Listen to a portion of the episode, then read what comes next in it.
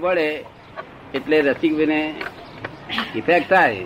સમજ પડે ને? ગજુ કપાય ઇફેક્ટ થાય. પણ પોતે જ્ઞાતા દ્રષ્ટા રે શું થાય? ઇફેક્ટ થાય. ઇફેક્ટ ના થઈ હોય કે જડ થઈ ગયો કહેવાય. જડ થઈ ગયો કહેવાય. મન વચન કયા જડ થઈ ગયા કહેવાય. દાદા ગ્રંથિ નું સમજાવો થોડું ગ્રંથિ. ગ્રંથિ એટલે? નિર્ગ્રંથ અવસ્થાના ગ્રંથિ. નિર્ગ્રંથ અવસ્થા અને ગ્રંથિ. એ વિશે જરા સમજાવો. ગ્રંથિ એટલે આ અમારું મન છે તે મન નિરંતર એક ક્ષણવાર અટક્યા સિવાય ફર્યા કરે અમારું મન. મહાવીર ભગવાન સમય વર્તી હોય મન. કેવું હોય? સમય વર્તી હોય. અમારું સમયથી છે જાડું હોય. ત્યાં જ એમ થયું અને તમારું મન તો કેવું હોય કે કોઈ જગ્યાએ પાપા કલાક અડધો અડધો કલાક ઉભું રહે. જેમ માખ માખ છે તે પેલા ગોળની આજુબાજુ ફરતી હોય એટલે તમારું મન થોડી થોડી વાર કોઈ કોઈ જગ્યાએ ઉભું રહે. એ ગ્રંથિ કહેવાય એ ગ્રંથિ જ્યાં ગ્રંથિ ત્યાં મન ઉભું રહે. સમજ ને જેની ગ્રંથિ ના હોય તેનું મન ઉભું ના રહે મન એટલે ગ્રંથિ ના હોય એટલે પછી હાસ્ય મુક્ત હાસ્ય ઉત્પન્ન થાય. શું થાય? ગ્રંથિ હોય તો હજી ટેન્શન રહે. અને ટેન્શન હોય તો હજી મુક્ત હાસ્ય ન થાય. સમજ ને એટલે નિર્ગંથ મુક્ત હાસ્ય વાળો હોય. અત્યારે આ લૌકિક ભાષામાં નિર્ગંધ કહેવાય છે ખરેખર નિર્ગંધ નથી. લૌકિક ભાષામાં બરોબર છે. હાલો ખરેખર ભગવાનની ભાષામાં નથી. નિર્ગંધ મુક્ત હાસ્ય વાળા હોય. કેવા ભાઈ? તમને તમારું મન કોઈ કોઈ જગ્યાએ પાપા અડધો અડધો કલાક ઉભું રહે છે કે નહીં ઉભું રહેતું? એટલું બધું નથી ઉભું રહેતું પણ થોડુંક ઉભું રહી જાય ક્યારેક. ના એટલું બધું નથી પણ થોડુંક ઉભું રહે છે. ના પણ એ ગોળની પાછળ ફરિયાદ કરે. તો જેમ મા- માખ ફર્યા કરે ને એમ ફરિયાદ કરે. દસ મિનિટ પાંચ કલાક અડધો કલાક કેટલાક ના તો કલાક ના કલાક સુધી ત્યાં ફર્યા કરે.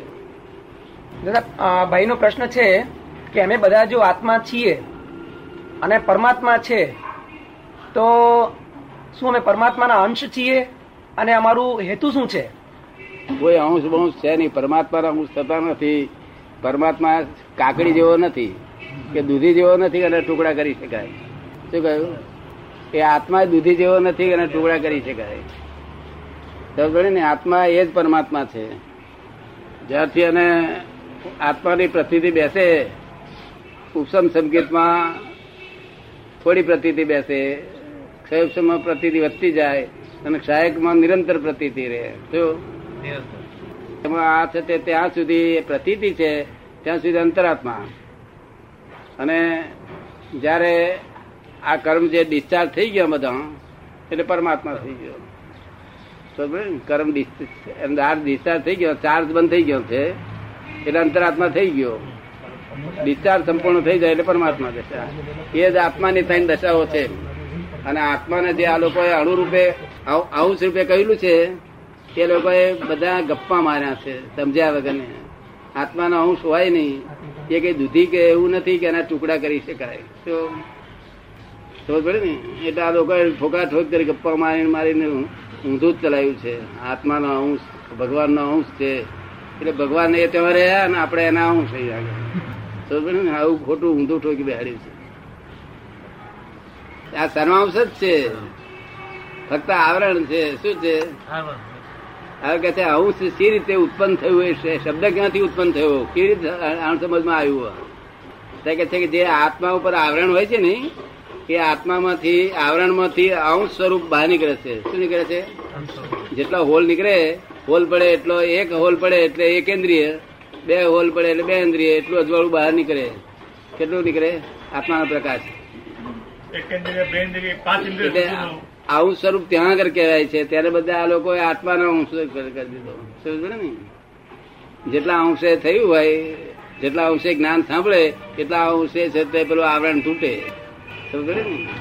એટલે અંશ આત્મા હોતો નથી. આ તો પરમાત્માનો અંશ કહી અને આ બધું આખું જગતને રજડાઈ માર્યું છે. શું થયું? આત્મા સર્વાંશ છે. કેવો છે? કારણ કે પોતે જ પરમાત્મા છે. અને કઈ સારી વાત આવે તો માનસિક આનંદ ઉત્પન્ન થાય. શું થાય? માનસિક આનંદ. અને જ્ઞાની પાસે બેસવાથી આત્માનો આનંદ ઊભો થાય. આત્મા કબૂલ કરે ત્યારે પછી આને આત્માનો આનંદ શરૂ થઈ જાય. એ એ ઇમોશનલ ના હોય એ આત્માનો આનંદ. પેલો મનનો આનંદ બધો ઇમોશનલ હોય. કેવો હોય? આ તૃપ્તિ કરાવે એવો આનંદ હોય. એટલે બે આનંદમાં ફેરફાર એટલો કે આત્માનો આનંદ તૃપ્તિ કરાવે ઇમોશનલ ના હોય પેલો ઇમોશનલ હોય. માનસિક આનંદ. આત્મા તો બહુ સમજવા જેવી ચીજ છે. એ કેવ જ્ઞાની સિવાય આત્મા આત્મજ્ઞાની થયા સિવાય તે આગળ ભેદ વિજ્ઞાની થાય ત્યારે આત્મા સમજાય એક્ઝેક્ટ આપણા આચાર્યો બધા શાસ્ત્ર જાણે શાસ્ત્રથી આત્મા આવો છે એવું જાણે. પણ આત્મા પોતે છે એવું ભાન નહીં ના થાય. આત્મા છે એમ તો જ્ઞાન તો હોય જ ને એમને. આત્મા પોતે આત્મા છે એવું તો જ્ઞાન હોય ને એમને. આત્મા છે એવું જ્ઞાન હોય આત્મા કેવો છે તે જાણે. અત્યારે અમારી પરીક્ષા એ કરી શકે કે અમે ખરેખર જ્ઞાની છીએ કે નહીં. એમને પરીક્ષા હોય બધી પણ પોતે આત્મારૂપ થયા ના હોય. કે શાસ્ત્ર જ્ઞાન છે. સેલ્ફનું રિયલાઇઝ થાય નહીં. એ સ્થિતિ ના પહોંચ્યો હોય બરાબર છે. એ સ્થિતિએ ના પહોંચ્યા હોય બરાબર છે. નહીં આત્મજ્ઞાન બધું હોય. અમારી પરીક્ષા કરી શકે એ- એ તમારા બધા કરતા વધારે વધારે કહી શકે કે આ આત્મજ્ઞાની છે. મને રામ વિજયજી મહારાજે પૂછ્યું કે આ કોણ બોલે છે? ત્યારે કહ્યું, એમ પટેલ બોલે છે કહ્યું. કરેક્ટ છે કે હું બોલું છું એમ કહ્યું હશે આત્મજ્ઞાન સ્વીકાર જ નહીં. તો આ ઓરિજિનલ ટેપ રેકર્ડ ના બોલીએ આપણે, કારણ કે એમને ગૂંચાય ઉડતું. શાસ્ત્રમાં જે રીતે હોય ને, તે રીતે બોલીએ અને તમારી પાસે ફેક્ટ વાત કરી દઈએ. શું?